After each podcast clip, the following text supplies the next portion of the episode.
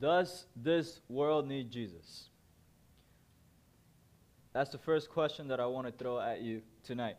Does this world need Jesus Christ? Like when you when you look at what is going on in the world, when you look at people around you, when you look at social media, do you think this? Do you really think this? Do you believe this? This world needs Jesus. Do you see it that way? I want you to be thinking of this question and what you think about it. If you're a Christian, by definition, then you will say yes.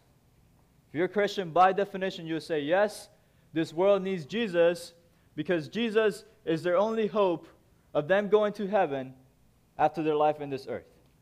So if you're a Christian, you say that. The Christian believes that only through Jesus can anyone be saved, right?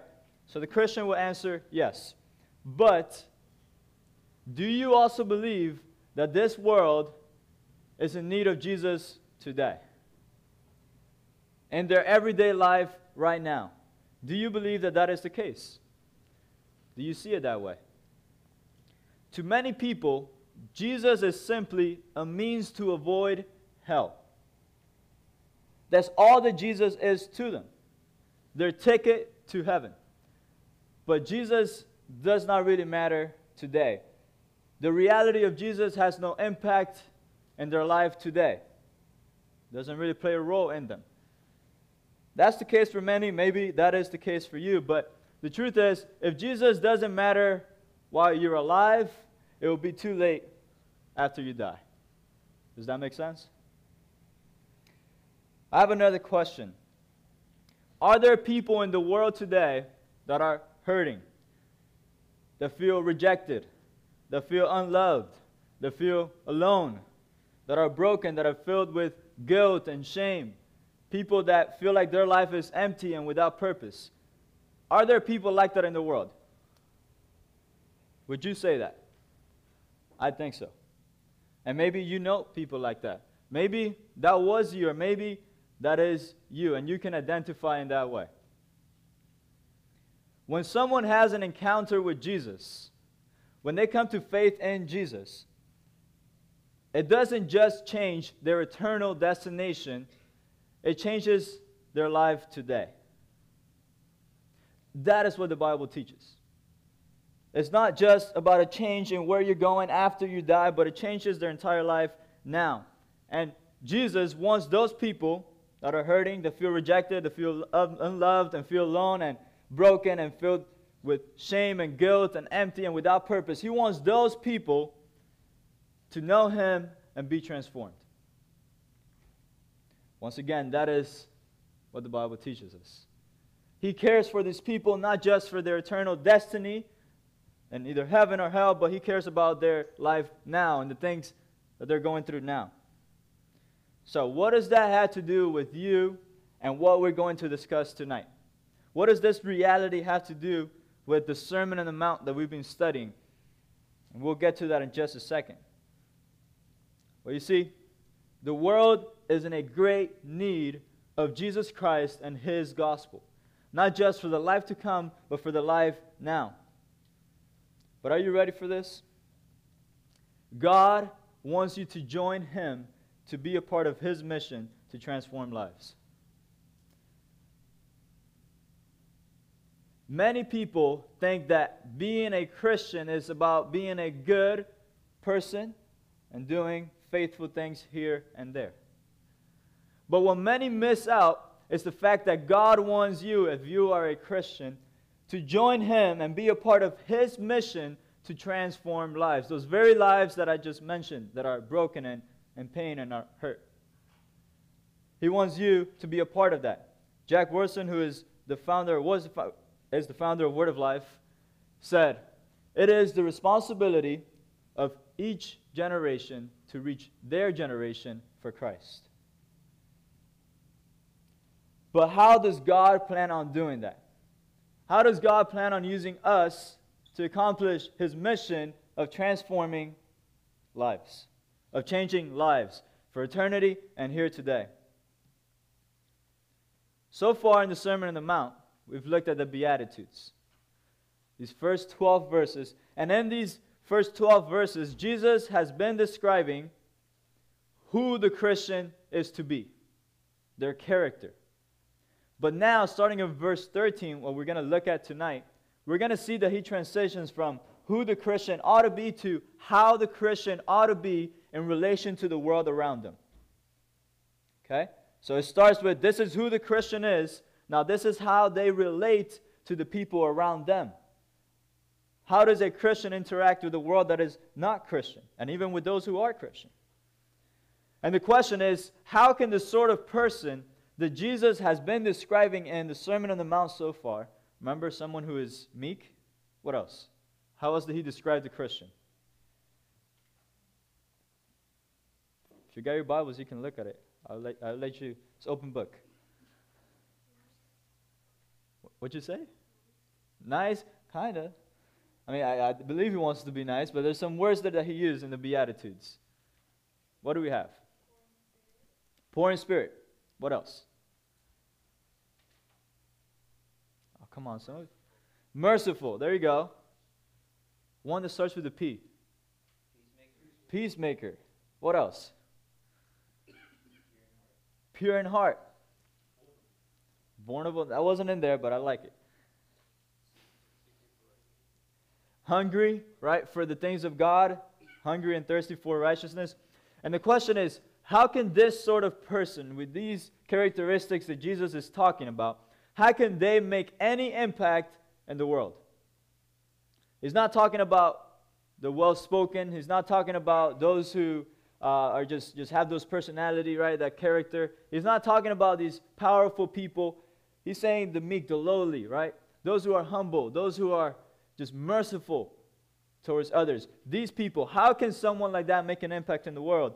And maybe you look at your life and you look at your personality, you look at your walk with God, your relationship with God, or your struggles. Maybe you look at your past, your doubts, and you ask, How in the world could I ever be used by God in any sort of way to make any sort of impact in this world? To advance His kingdom? How can God do that? And how does He plan on doing that? And as we approach this passage that we're just going to look into, I want to challenge you to something. To not limit the impact that you and your life can have for God based on your personality, based on your walk with the Lord, based on your struggles, based on your past, or even your skills, the things that you're good at. Don't limit the impact based on these things, but rather think of what you can do for God in light of who God is and what God is able to do. That ought to be the right perspective that we need to have. Let's stay focused over here, guys.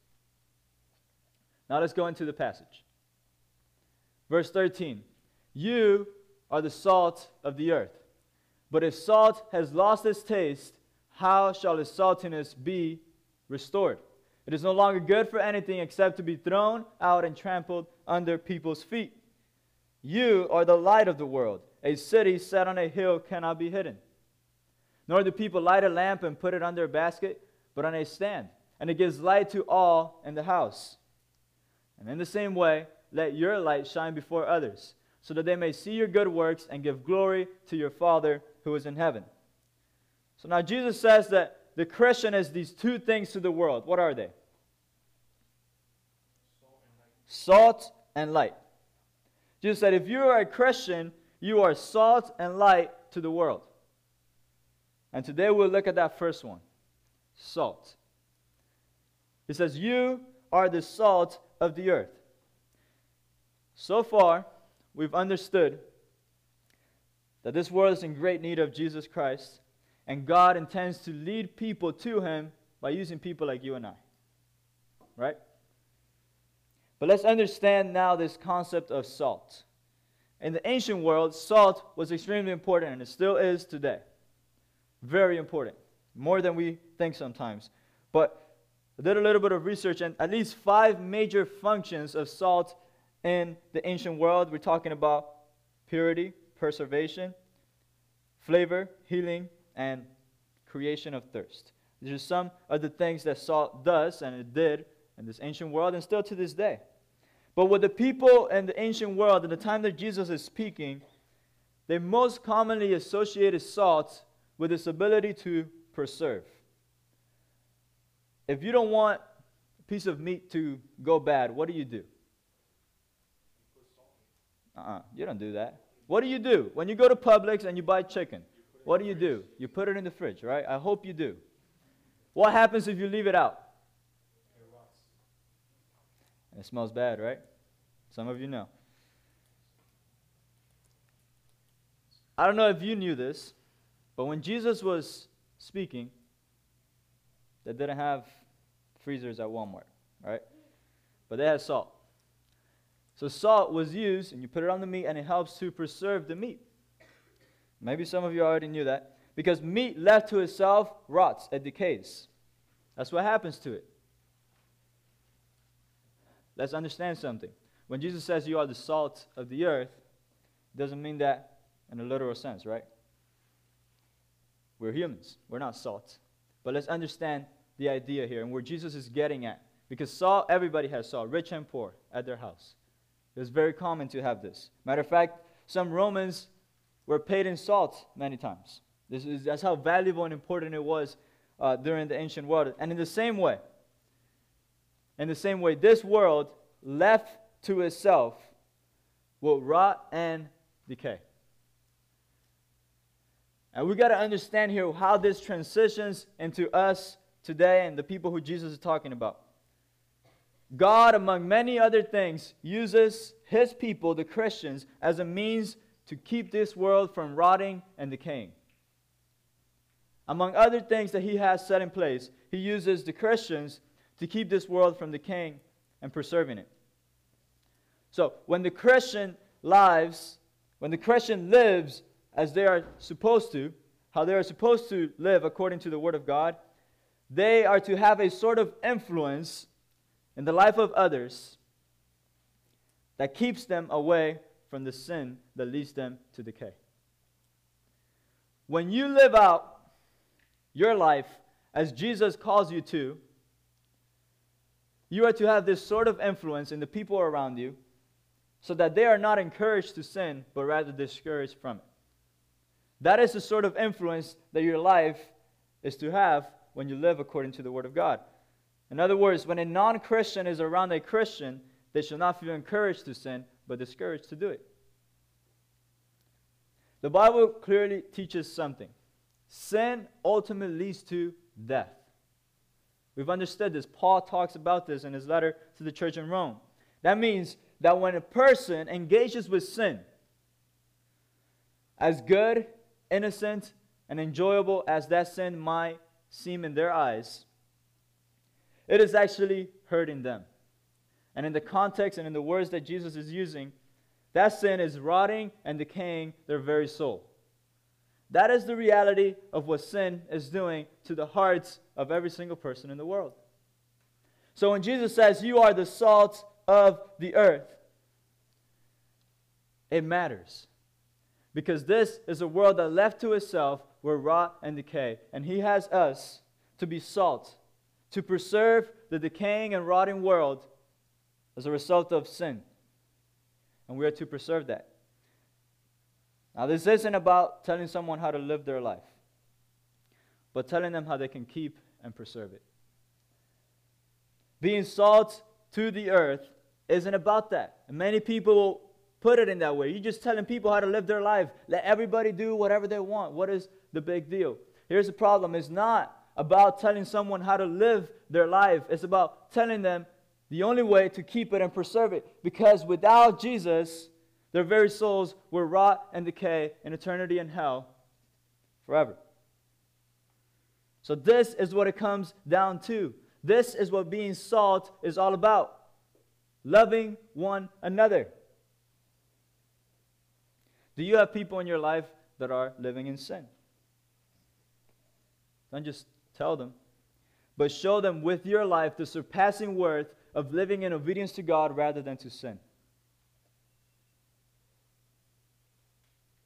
This is the true effect of sin in the heart of people. It rots and decays their very soul. It robs them of the joy that Jesus died for them to have. So I couldn't think of anything more loving than to point them to Jesus. So, do you have people like that? I encourage you, talk to them. Not in a condemning way of, I'm better than you and this is how you need to live your life, but also showing them with your life the surpassing worth of living a life of obedience to God rather than to sin. And now there's another aspect of salt that you and I are very familiar with. And we understand this very well. And that is that salt makes you thirsty, right? Have you ever had, when you go to a fast food place and you have the best, the best fries, which everybody knows uh, the best fries in the world are from Chick fil A. That is the godly answer. Uh, but let me hear it. Who has the best fries? Okay. All right. All right. Let's do something. Raise your hand for McDonald's. Who has the best fries? McDonald's. Okay. Raise your hand for Burger King. Okay.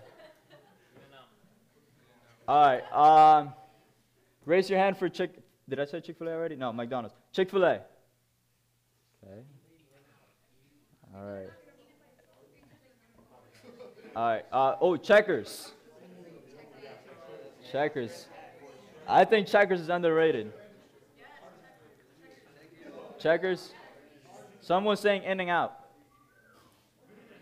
The only per the person who told me in and out is the only person raising their hand. All right, all right. Some of you guys raise your hand for like all of them. You just love fries. All right. Have you guys ever had that one fry? You know what I'm talking about? The salty one? That one fry where it feels like when they put the salt on these fries, all of the salt just fell on this one fry. You know what I'm talking about? And then you take a bite of it, and you're like, so you drink whatever you had, usually a soda, which doesn't really help much. But that fry makes you thirsty, right? because of its salt. And it makes you long for water. That's a, that, that's a very real aspect of salt. Now, I wouldn't say it's one of the most important things about salt, but it definitely is something that salt does to us, right? Now, and, and let's, go, let's come back to this for just one minute. I, I, there's a point in what I said that. Jesus, he referred to himself as many things. One of them was water. He referred to himself as the living water. And he made a big promise. He said that anyone who comes to him will never thirst again because they will be satisfied forever. That's a big claim. And obviously, he's speaking here in spiritual terms. Have you ever experienced that? I'm not saying if you know that. If you've been going to church long enough, you know that Jesus has claimed to be the living water and the bread of life and many things like that. But have you actually experienced that in your life? Have you had this encounter with Jesus in which you have felt deeply satisfied by Him?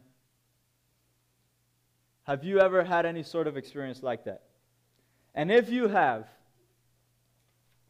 wouldn't the most loving, thing to do be to lead others to also experience that very same satisfaction?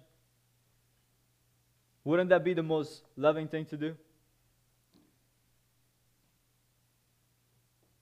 But how can we do that? How can we actually do that to the people around us? We go back to the words of Jesus. You are the salt of the earth. In the same way that we were joking around earlier with the fry, there, there's a question that I want us to think through and reflect. And that is Does the way that you live lead others to thirst for Jesus? When people have a conversation with you, when people talk with you, when people go somewhere with you, spend some time with you, and they see how you are, they see how you talk, they see how you think, they, they get to interact with you, do they say, there is something different about you, and it has to do with Jesus? And I don't know much about him, but I want to know more about him because I met you. Is that the case for you? People in this world, they're hungry and thirsty for all the wrong things. For all the wrong things. Thinking that this is what will bring them satisfaction. But time after time and story after story, it's shown that it only, it only leads them to deeper pain, frustration, and emptiness. So, Jesus is calling for the Christian is that they will join him to point others to the one that can truly satisfy them and transform their lives. I can't think of a greater mission and calling than that. I can't think of anything greater than that. And many of you, although you've come to church for I don't know how long, you've missed out on that. You've never experienced that. What it is to partner with God and changing a life. You don't have to miss out on it. But why do we miss out on that? Why is it that that happens?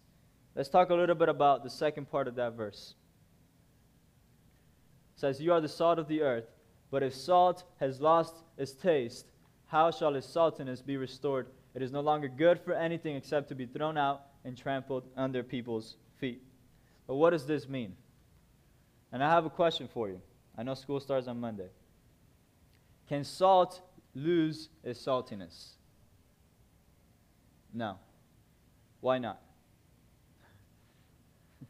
School starts on Monday, right? Because it's salt. That's a great answer. Listen, I, I, did a little bit of research on this, and, and I'll read the article because I, I wouldn't know anything without doing the research. So here it is. It says, in its natural form and state, salt cannot lose its saltiness or flavor. Consumable salt is a mineral compound consisting of, does anybody know? So, say it. Sodium and? Chloride. Chloride, okay. Yeah, I, I, don't, I didn't pay attention in science class. All right, now listen to this. Listen to this. It is extremely stable and therefore cannot lose its savor or degrade over time.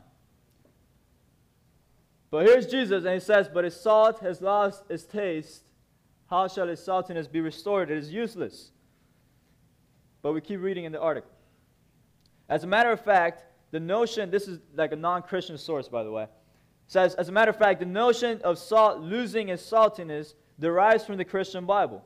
It was used as a metaphor in a religious lesson. However, salt could indeed lose its flavor in the New Testament times.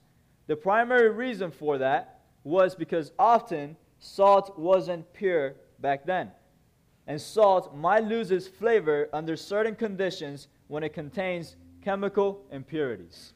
So there's only one way that salt can actually lose its saltiness, and that is when it is contaminated by other minerals and other things. That is the only way that it can lose its saltiness. In its pure form, it cannot. But there is a way, and it is when it is contaminated with other things. As I was mentioning before, obviously, Jesus is not saying that we are literal salt. So the question is how can the Christian, metaphorically, right, lose their saltiness? How can the Christian do that? And I want to point you to a passage in the Word of God. And that is a letter of the Apostle John. And he said, Do not love this world, nor the things it offers you. For when you love the world, you do not have the love of the Father in you. For the world offers you only a craving for physical pleasure, a craving for everything we see, and pride in our achievements and possessions. These are not from the Father, but are from this world. And this world is fading away along with everything the people crave. But anyone who does what pleases God will live forever. A love for the world here is not to love other is not referring to loving other people. But it's referring to loving and having a desire for that which is against God. And John says, it is a love, a desire, and affections towards these things that are against God that essentially contaminate the Christian. And here is what a love for the things that are against God does it drowns out your love for God. Your love for sin drowns out your love for God. I've seen it happen so many times. We cannot love God and pursue to be like Jesus if we are too busy loving the things of this world. If the Christian has lost its Christ likeness, it is useless in making any sort of impact in this world. Because it is the Christ in the Christian that makes the real difference. So if the Christian loses his Christ likeness, of what use is it to make an impact for eternity? The answer is it is of no use. Because it is the Christ and the Christian that makes all the difference. So be careful. Because in the same way that one salt loses its saltiness, it is of no real good. Let us be careful and not allowing things into our lives to take the place of God and allowing things to become more desirable than God and allowing things to drown out our love for God. And maybe there are things that you are allowing in your life, things that you are getting in the way in, that are killing your love for God. You cannot change the world by being like it. It makes no difference. It is the fact that salt is different that makes it useful.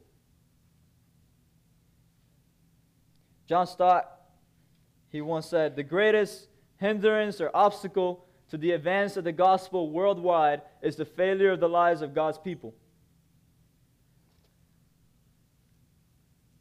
A couple hours ago, a couple of us came back from a missions conference.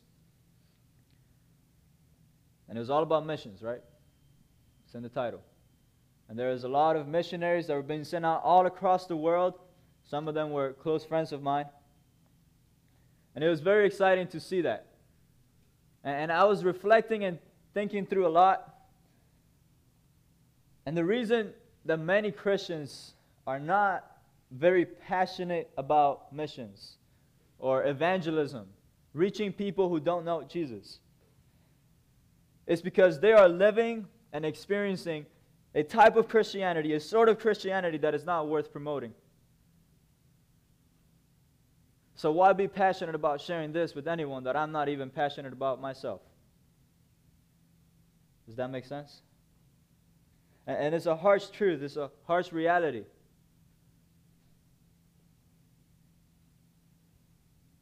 Like I said, I, am not asking, do you know that Jesus claimed to be the living water and he claimed to be ultimate satisfaction?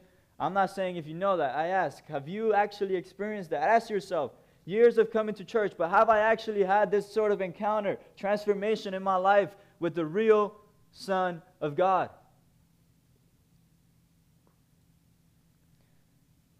No one's going to believe you and trust you if you just tell them, Jesus can change your life. Okay? If they haven't seen that life being changed, they are more likely to both believe and trust you if they see in you a life that's been changed by Jesus and his gospel. Right? Wouldn't you agree? How are they going to believe that Jesus can change a life if they've never seen a life changed by Jesus. Therefore, it is the responsibility of every Christian to reflect the transforming power of Jesus Christ through their lives. That is the responsibility of everyone who claims to be a Christian. Like I said, many prefer to stay with this definition of a Christian somebody who's good and goes to church and believes in God. Nowhere in the Bible do we see that that is a Christian. There are people outside of the church that are way better than some of the people here, including myself. It's not just about being good. That's not what the Bible's about.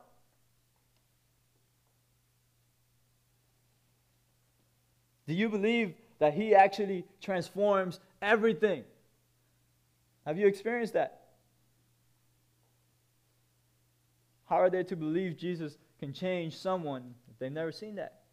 And they know you, and they, you tell them, I believe in Jesus, and they see your life, and they, they want nothing to do with Jesus. If you're a Christian, take this responsibility serious. If you're not a Christian, don't worry about it. Jesus is not talking to you. He's not challenging you to this. He's not calling you to this. You don't have to feel guilty about that. You don't have to worry about it. But if you are a Christian, if you are going to heaven, then you should definitely be concerned about this. Because he is describing the citizens of the kingdom of God. So, how can you do this more effectively or even start doing this? I'll say you take a hold of the means, of the tools that God has given you His Spirit, His Word, and His people. To those who believe in Jesus, He promises His very own Spirit to dwell within them, to equip them, to help them to grow, to be an effective witness, to be salt and light to this world. So, His Spirit, and, and you access His Spirit through prayer. He's also given us His Word. And His Word stirs something in us as we read it that creates this passion for God, this love for God. His Word is able to do that. You, you need to be active. You, you don't just become on fire for Jesus out of nowhere. No. You need to open His Word and allow His Word to change your heart and to stir up your emotions and align them to Him. Going to a conference or a weekend of camp can only do so much. And then you need His people. You need His people. One of the marks of someone who is getting far away from God is they get far away from the people of God. They begin to isolate themselves. They don't want to be in community. They don't want to be held accountable. They don't want somebody to ask them how they can pray for them. Those are some of the marks of someone who is going far away from God. It's because his people have his spirit. So you need his people. I can tell you there's been times in which I've not wanted to be close to God, but I've had his people close to me, and that's made all the difference. Just this week, I was able to see a lot of those people to me, close people that have helped me and encouraged me in my walk. That's encouraging. And I came back so encouraged to follow the Lord and to get up here and preach to you. We need His Spirit, we need His Word, and we need His people. And you're, you're just getting in the way of that which helps you grow. And naturally, your life will begin to reflect the life transforming power of Jesus Christ. And that will lead you to boldly share that with those around you and show that to those around you. You can't force yourself into being bold for Jesus. It doesn't work like that. You don't force yourself into an emotion. Or, no. He works in you. God works in the life of the Christian so that they would join Him in His mission to transform lives. That's what He wants from you. This is more close to what it is to be a Christian. Joining God in this process of changing lives of the hurt. Really, God became flesh, left His throne just so that we can be nice and be good people and so that people could have another option so that they can choose in life. Now, God left his throne, became flesh, and died on a cross like the worst of criminals, not so that people will have another option, but so that people will have life. So that they'll have life, not only after they die, but a new life today. And there are people, there are people you know, there are people around you that are in desperate need of that. Many won't admit it, but they are. They're in desperate need of something new in their life. And they could only push it down for so long. And if you're sitting here and you're thinking, This is it is my life who's in need of this transformation. I've known about it, or maybe I haven't known about it, but I definitely haven't experienced it. I haven't felt that. If that's the case, then I encourage you turn to Jesus on his terms. And, and if you would like to know what that's like, believe me on this, I would love to talk to you. I would love to talk to you and discover for yourself this life changing power. But if you are a Christian, you are the salt of this earth. You're a salt. And think, who are these people? Let's pray.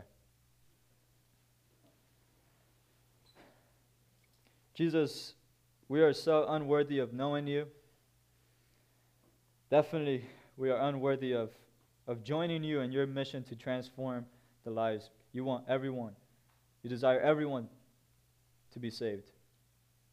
And just the fact that we get to be a part of that is an immense, immense honor. It's just a privilege.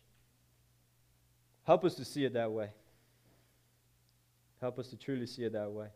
This world is in need of you, and everything in it points to that truth that it desperately needs you. And I pray, God, that the Christians here will be salt and light to this world that is in desperate need of it. And those in here that are not Christian, that do not know you personally, that have not experienced that life transforming power, work in their hearts, God, so that they too are able to experience this. I, I want everyone in this room to be able to know what it is to call you Father and mean that. I want everyone in this room to be able to find the satisfaction that only you can give them. So I pray they will come to you. Once again, we're so grateful. And we pray this in your name, Jesus. Amen.